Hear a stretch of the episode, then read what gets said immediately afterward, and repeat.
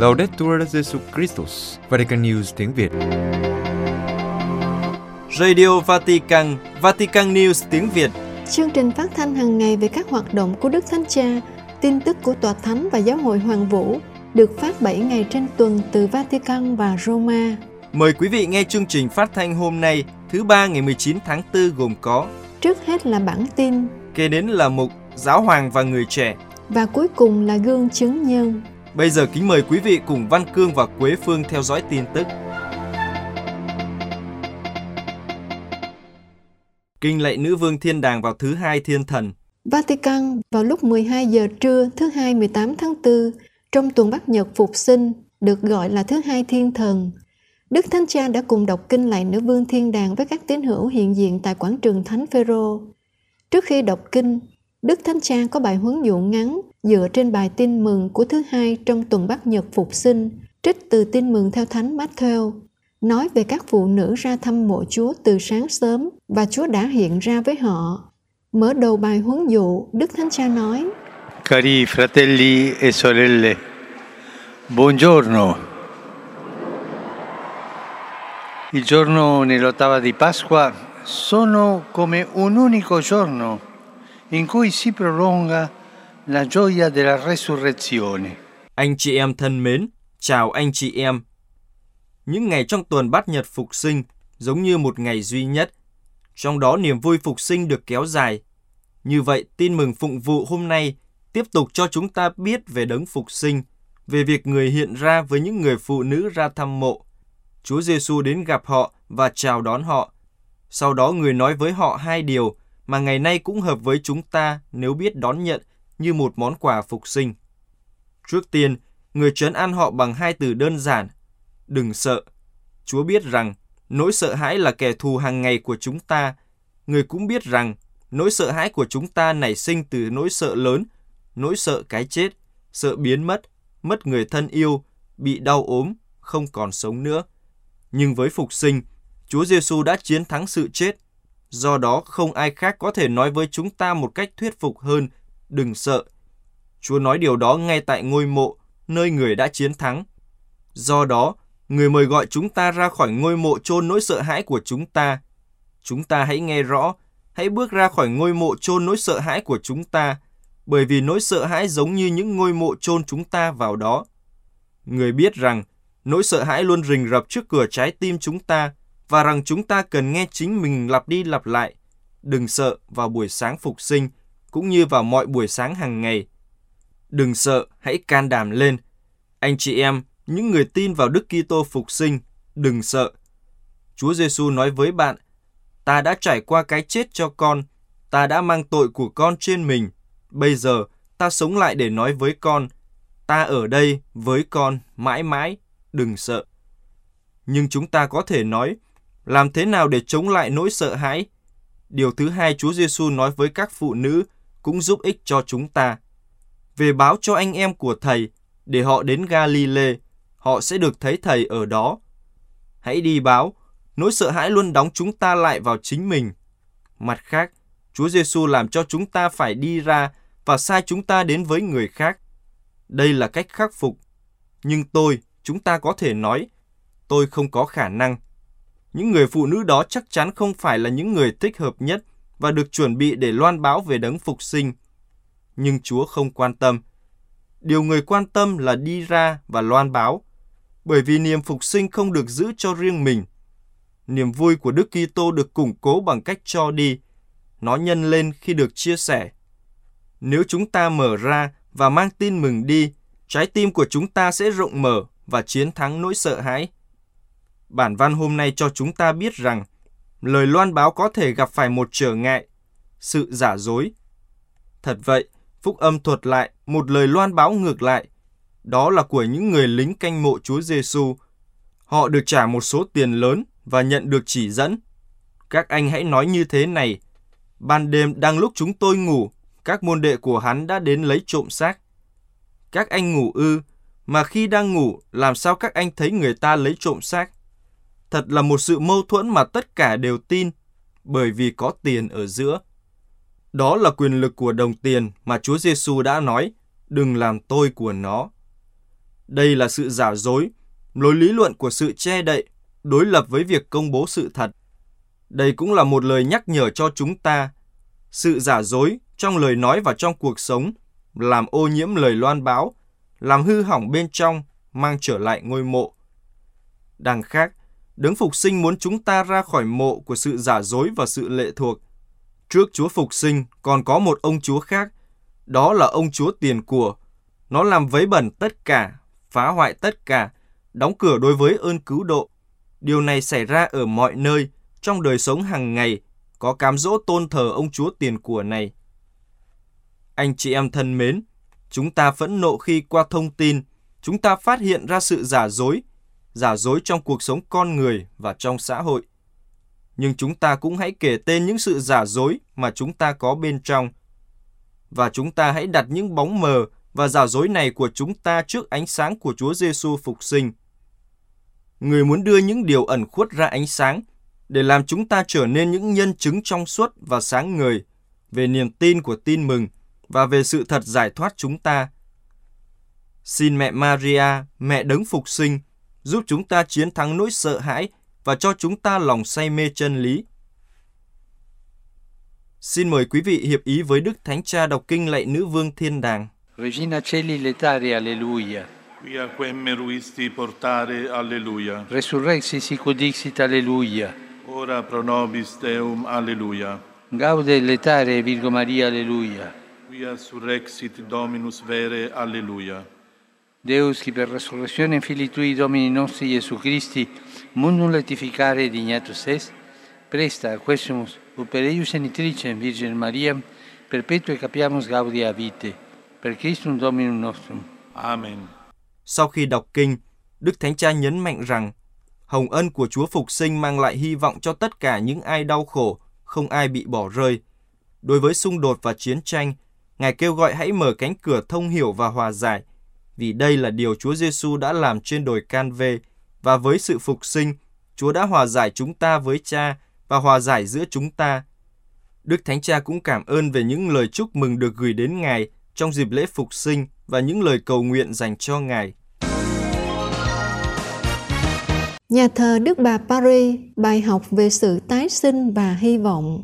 Paris, kỷ niệm 3 năm nhà thờ Đức Bà Paris bị hỏa hoạn, đường Patrick Chouvet, cha sở nhà thờ chính tòa cho biết, công trình trùng tu đang ở giai đoạn thứ ba phần khó nhất và sẽ hoàn thành theo đúng kế hoạch vào năm 2024. Vào thứ Sáu tuần Thánh 15 tháng 4 2019, một trận hỏa hoạn kéo dài trong nhiều giờ đã gây thiệt hại nặng cho nhà thờ Đức Bà Paris. Ngọn tháp hình mũi tên cao 93 mét có từ năm 1250 bị sụp đổ, cùng với nhiều phần mái của nhà thờ. Trong tháp có 500 tấn gỗ và 250 tấn chì. Trên đầu ngọn tháp có hình con gà, trong đó có ba thánh tích, một mảnh mão gai của Chúa Giêsu, một thánh tích của Thánh Denis và một của Thánh nữ Genevieve. Ngay ở thời điểm đó, Tổng thống Pháp Emmanuel Macron đã cam kết sẽ phục dựng kiệt tác kiến trúc này trong vòng 5 năm để hoàn thành đúng thời điểm Paris đăng cai Olympic 2024. Vào ngày kỷ niệm 3 năm nhà thờ bị cháy, Đức ông Patrick Chauvet, cha sở của nhà thờ chính tòa cho biết công trình trùng tu đang ở giai đoạn thứ ba, phần khó nhất. Hiện đã có 90 hợp đồng do nhà nước tài trợ trong việc giúp dọn dẹp, trùng tu và tái xây dựng nhà thờ Đức Bà. Tổng cộng sẽ có 130 hợp đồng để hoàn thành công việc trùng tu. Cụ thể trong những tuần tới, thợ đá, thợ làm kính, thợ sắc nghệ thuật và thợ phục chế các bức tranh và tác phẩm điêu khắc sẽ vào bên trong công trình để phục chế những gì đã bị hư hại. Nhưng không chỉ tại Paris, việc trùng tu nhà thờ vẫn đang được phối hợp thực hiện tại các nơi khác. Một ngàn cây sồi cần thiết để khôi phục nhà thờ sắp hoàn tất ở 45 xưởng cưa ở Pháp. Việc làm sạch và phục hồi đại phong cầm vẫn đang được tiếp tục ở Corrèze. 22 bức tranh có niên đại từ thế kỷ 17 và 18 của nhà thờ hiện đang được khôi phục ở Ison. Sau cùng là việc khai thác những viên đá cứng cần thiết để tái tạo mái vòm của các hầm bị sập tại một mỏ đá ở Wales vẫn đang tiếp diễn. Nói về đời sống thiêng liêng của các tín hữu sau đại họa, cha sở nhà thờ chính tòa nói, sau vụ hỏa hoạn, tôi nhận ra tình cảm gắn bó của người Pháp đối với nhà thờ Đức Bà. Nhà thờ đại diện cho lịch sử của Pháp, rất nhiều người quan tâm đến việc tái thiết nhà thờ và mong muốn được sớm trở lại nơi đây để cầu nguyện. Chúng ta sẽ thấy lại màu sắc của những viên đá trắng của 850 năm về trước. Tôi hy vọng mọi người sẽ có một trải nghiệm niềm vui này.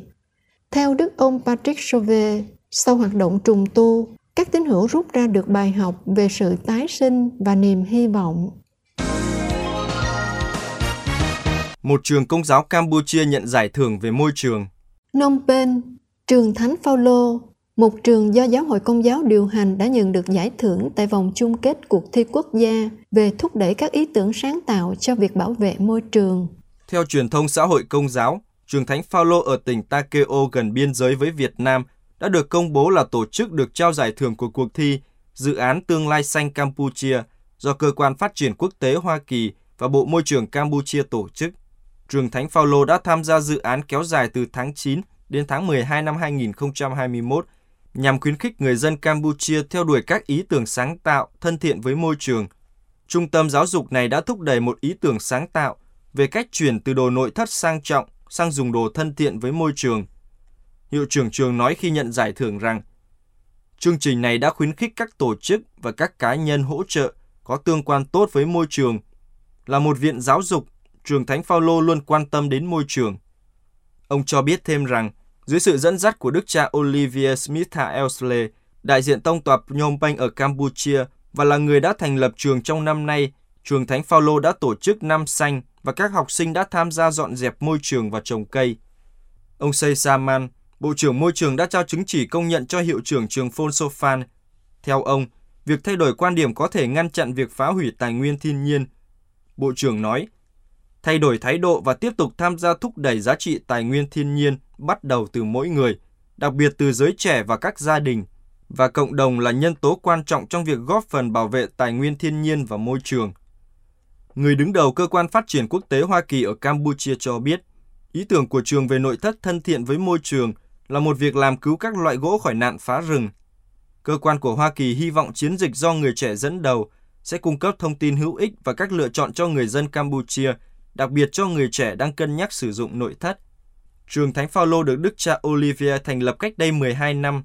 Từ đó đến nay, trường đã đào tạo sinh viên về phần mềm, viễn thông và kỹ thuật mạng, văn chương Anh, quản lý du lịch, nông nghiệp, thú y và công tác xã hội cùng các môn học khác. Kỳ tô hữu ở Campuchia là một thiểu số, khoảng 1% trong số ước tính 17 triệu người ở quốc gia đa số theo Phật giáo. Giáo hội Công giáo có khoảng 20.000 tín hữu ở ba lãnh thổ giáo luật bao gồm hạt đại diện tông tòa Phnom Penh, hạt phủ doãn tông tòa của Bat Tampang và hạt phủ doãn tông tòa Kompom Cham. Đức Hồng Y Kurt Cole lo ngại về con đường công nghệ ở Đức. Vatican, Đức Hồng Y Kukok, Chủ tịch Hội đồng Tòa Thánh về cổ võ hiệp nhất các Kitô hữu, lo ngại về con đường công nghị ở Đức, trong đó liên quan đến việc tranh luận giáo huấn giáo hội về luân lý tính dục và các vấn đề quan trọng khác. Phát biểu với mạng lưới truyền hình lời vĩnh cửu trong tuần qua, Đức Hồng Eco nói Ngài hy vọng rằng đối với con đường công nghệ này, các giám mục Đức không chỉ đơn giản bảo vệ chính mình, nhưng tham gia đối thoại, bởi vì đằng sau điều này có những quan tâm thực sự cần phải được xem xét một cách nghiêm túc.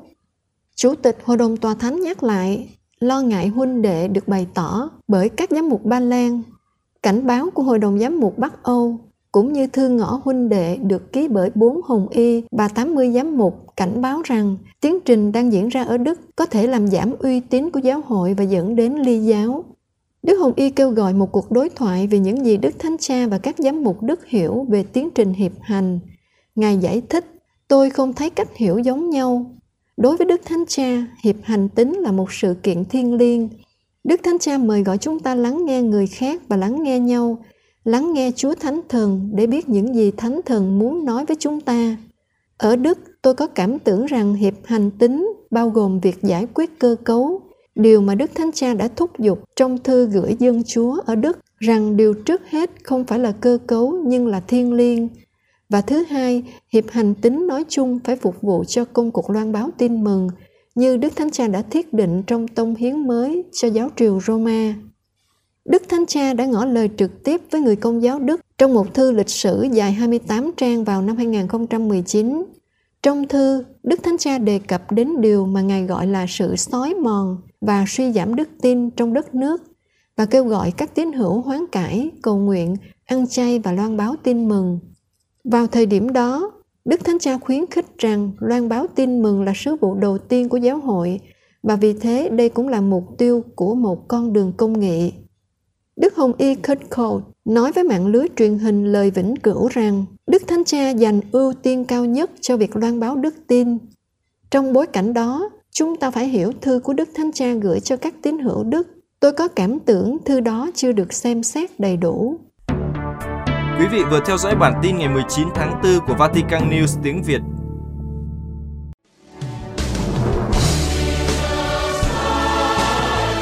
Vatican News tiếng Việt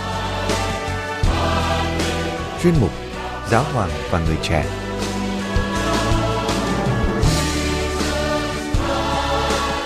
Ý nghĩa của hôn nhân trong gia đình.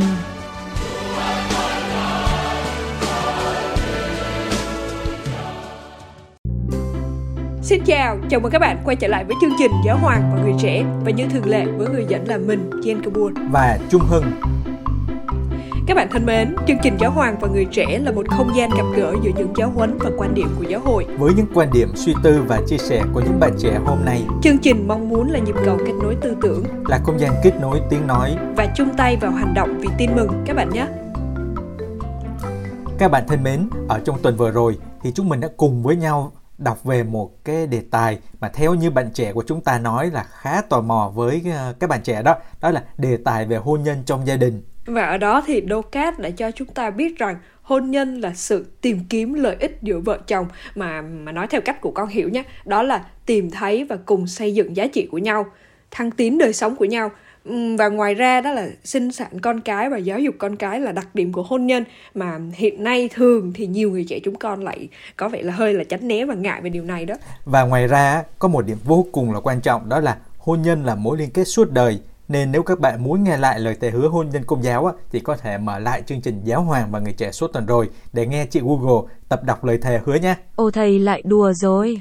Mà mà con mà con nghĩ là người trẻ tụi con á có cái sự tò mò rồi à, bị rồi có sự à, hấp dẫn về giới tính nè để tìm hiểu nhưng mà vẫn còn rất là nhiều sự mù mờ chưa tỏ chưa đủ hiểu mà phần lớn á tụi con chỉ có là đi theo bản năng thôi vẫn biết là uh, cặp kè rồi tìm hiểu với nhau rồi đến hôn nhân là xây dựng gia đình. Nhưng nhưng cũng có cũng có người con thấy là họ chọn sống độc thân nè hay là hiện nay có thể là sống với nhau nhưng chọn là không có con hay là có con nhưng mà không cam kết như là vợ chồng chẳng hạn vân vân. Rất là rất là nhiều trường hợp. Nên con nghĩ là muốn biết rằng hôn nhân có ý nghĩa gì ở trong gia đình à ok thì bạn trẻ hỏi là dĩ nhiên là có rồi.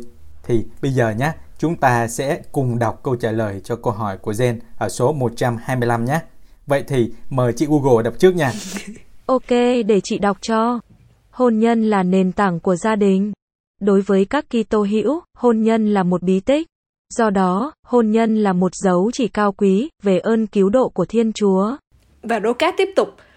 Tuy nhiên, ngay cả trước khi hôn nhân được nâng lên hàng bí tích bằng niềm sắc tín và kinh nghiệm của mình, giáo hội vốn nhìn nhận hôn nhân là nền tảng tối ưu cho cuộc sống chung của người nam, người nữ và con cái. Chỉ trong hôn nhân mới bảo đảm sự tin cậy vô điều kiện một sự tin cậy không bị thời gian hoặc các hạn chế nào khác chi phối.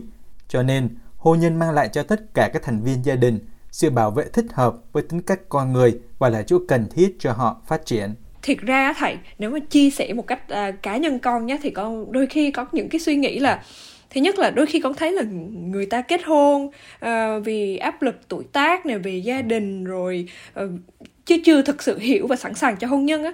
Và đôi khi thì con lại thấy là hôn nhân ừ, lại lại là không cần thiết. Tại vì khi mà đủ tình cảm khi mà đủ sự trưởng thành thì sống chung thế thôi. Và con cũng thấy là nhiều đôi họ họ không kết hôn. Và tại vì nó nó rườm ra nó hình thức nè. Nhưng nhưng mà phải nói là đúng là nếu mà khi mà chúng ta đủ tình cảm á, thì hôn nhân nó đến như là kết quả của tình yêu á, và họ mong muốn có một sự cam kết là một lời thề hứa một buổi lễ của hai người và con thấy là không chỉ là cái buổi lễ đó không chỉ là sự có mặt của hai bên gia đình rồi bạn bè mà đặc biệt là sự hiện diện sự chúc lành của Thiên Chúa cho đôi tân hôn và con thấy điều này là một điều rất rất là đẹp. Ừ, đúng rồi, chính mối tình như là Chúa Giêsu yêu hội thánh á, thì hình ảnh mà người chồng và người vợ trong gia đình á, cũng làm cho nhau trở nên đẹp như vậy đó. Ừ, đúng thế rồi, thế thì mới đúng là làm tăng giá trị của nhau, làm thăng tiến chúng ta lên chứ.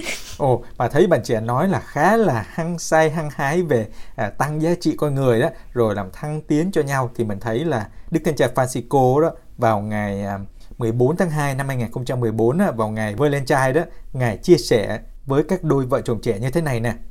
Hôn nhân cũng là một nhiệm vụ hàng ngày. Nhớ nhé, nhiệm vụ hàng ngày đó. Ừ, nhớ nhớ, con đang xem coi là Đức Thánh Cha nói gì về nhiệm vụ hàng ngày này nè. Ừ, ừ, nhớ nhớ để mai mốt mà có lập gia đình thì nhớ mà sống ha. Ok, hàng ngày hàng ngày đó. Đây, Đức Thánh Cha nói tiếp như thế này nè.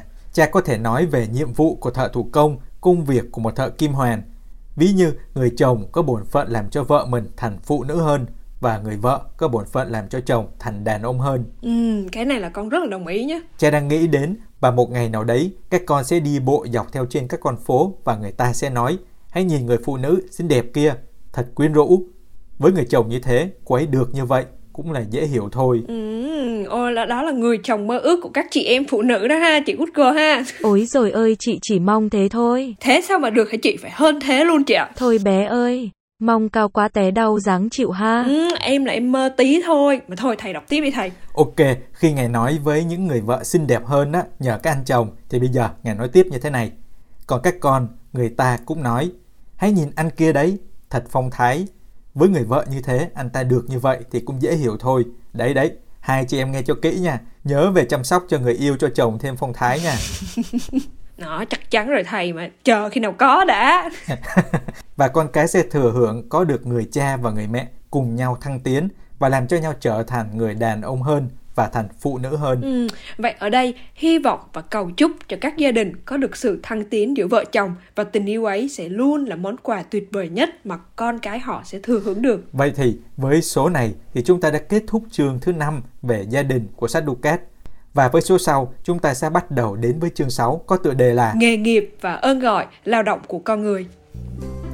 Các bạn thân mến, chương trình Giáo hoàng và người trẻ muốn là nhịp cầu kết nối tiếng nói của Đức Thánh Cha và quan điểm của giáo hội với các bạn. Các bạn có thể cộng tác bằng cách gửi những câu hỏi hay những thắc mắc hay tranh trở ý tưởng cách thức sáng tạo và mới mẻ cho chương trình của chúng mình qua địa chỉ email giáo hoàng và người trẻ a gmail.com hay nhắn tin cho chúng mình qua trang Facebook Vatican News tiếng Việt hoặc để lại các dòng comment trên YouTube nhé. Hẹn gặp lại các bạn vào thứ ba tuần tới.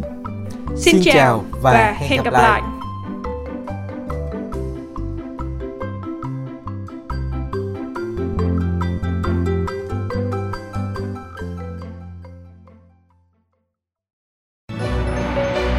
Vatican News tiếng Việt Chuyên mục Gương chứng nhân Người mẫu Amada Rosa Peset từ nỗi đau phá thai đến cuộc gặp gỡ Chúa.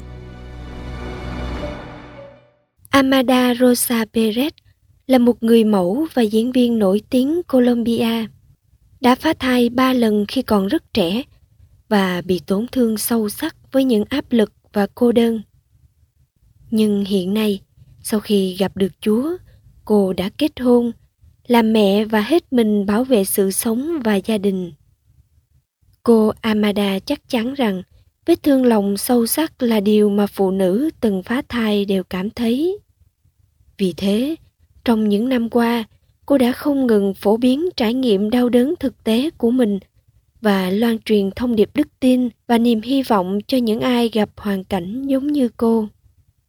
Amada nói, Tôi chưa bao giờ ủng hộ hành động phá thai. Tôi phá thai vì sợ hãi, vì bị áp lực của bạn trai, vì tôi tin vào những gì họ đã nói với tôi và vì điều quan trọng nhất đó là giấc mơ thành công trong sự nghiệp. Cô khẳng định sau những năm đau khổ và tội lỗi, hiện nay cô có thể trở lại cuộc sống bình thường là nhờ vào lòng thương xót Chúa. Ở tuổi 45, hiện nay Amada đã kết hôn có một bé trai 5 tuổi và theo mọi người nhận xét, cô còn đẹp hơn trước. Cô là người mẫu cho các nhãn hiệu nổi tiếng, diễn viên của một số vở kịch truyền hình và được nhiều người hâm mộ. Nhưng bây giờ, Cô đã bỏ lại tất cả thế giới đó sau lưng và nói một cách rõ ràng và trực tiếp.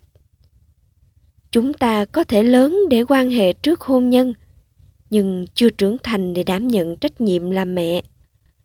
Mang thai là điều tự nhiên nhất, nhưng nếu điều này xảy ra ngoài hôn nhân sẽ làm cho chúng ta lo lắng và sợ hãi. Người mẫu kêu gọi thúc đẩy văn hóa khiết tịnh, tôn trọng thân xác và sự chờ đợi, bởi vì tình yêu đích thực phải biết chờ đợi.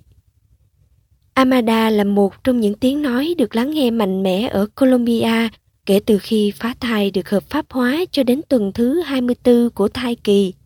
Từ đó, hoạt động của các nhóm bảo vệ sự sống và các sáng kiến hỗ trợ những phụ nữ đang cân nhắc phá thai đã gia tăng. Về những gì được định nghĩa một cách sai lầm, tự nguyện chấm dứt thai kỳ như những người ủng hộ phá thai nói. Người mẫu nổi tiếng khẳng định đây là những lời dối trá và lôi kéo. Nó không phải là một cái gì đó đơn giản là sự gián đoạn.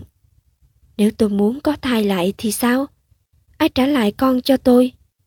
Chúng ta đang sống trong một văn hóa chết chóc, muốn tước bỏ giá trị tình mẫu tử và đang làm tổn hại tâm trí và con tim của các trẻ nữ và phụ nữ.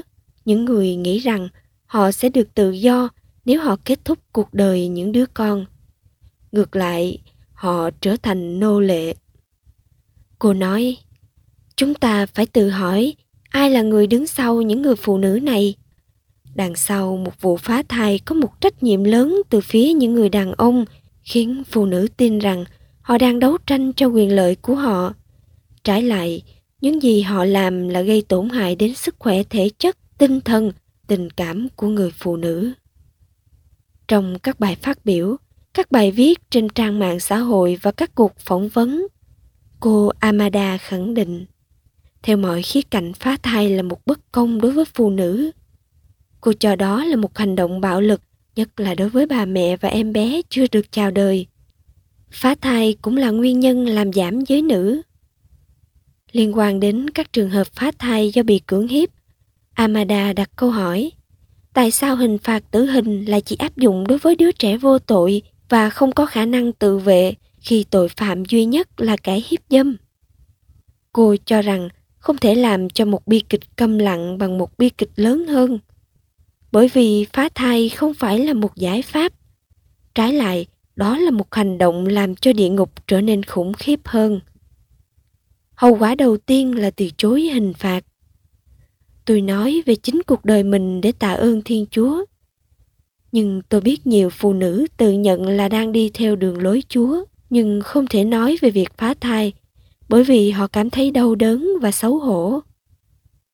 Ngoài ra, còn có cảm giác tội lỗi đè nặng tâm hồn và sinh ra lo lắng, trầm cảm, cảm giác trống rỗng, ác mộng. Thực tế, nếu một người phụ nữ đã phá thai và tỏ ra thái độ bình thản, thì đó chỉ là bên ngoài. Tôi đã trải nghiệm điều này. Sau những lần phá thai, tôi vẫn có thể mỉm cười trước ống kính của máy quay, của các cuộc phỏng vấn, nhưng tâm hồn tôi thì bị xé nát. Tôi đã từng có ý định tự tử, vì cho rằng tôi không xứng đáng được tiếp tục sống vì tôi đã giết chính con tôi. Tôi luôn bị dằn vặt đau khổ với những ký ức liên quan đến việc phá thai.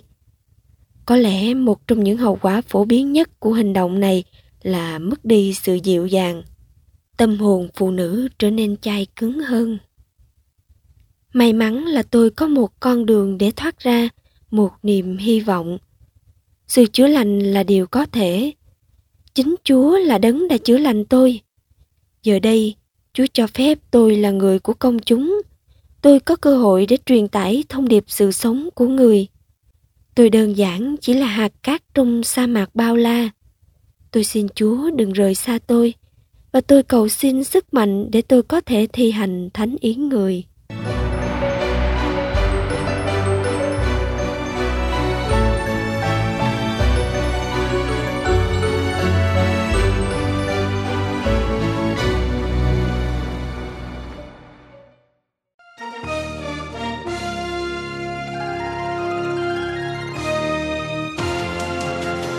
Cảm ơn quý vị đã chú ý lắng nghe chương trình Radio Vatican của Vatican News tiếng Việt. Xin Thiên Chúa chúc lành cho quý vị và toàn gia quyến. Laudetur Jesu Christus, ngợi khen Chúa Giêsu Kitô.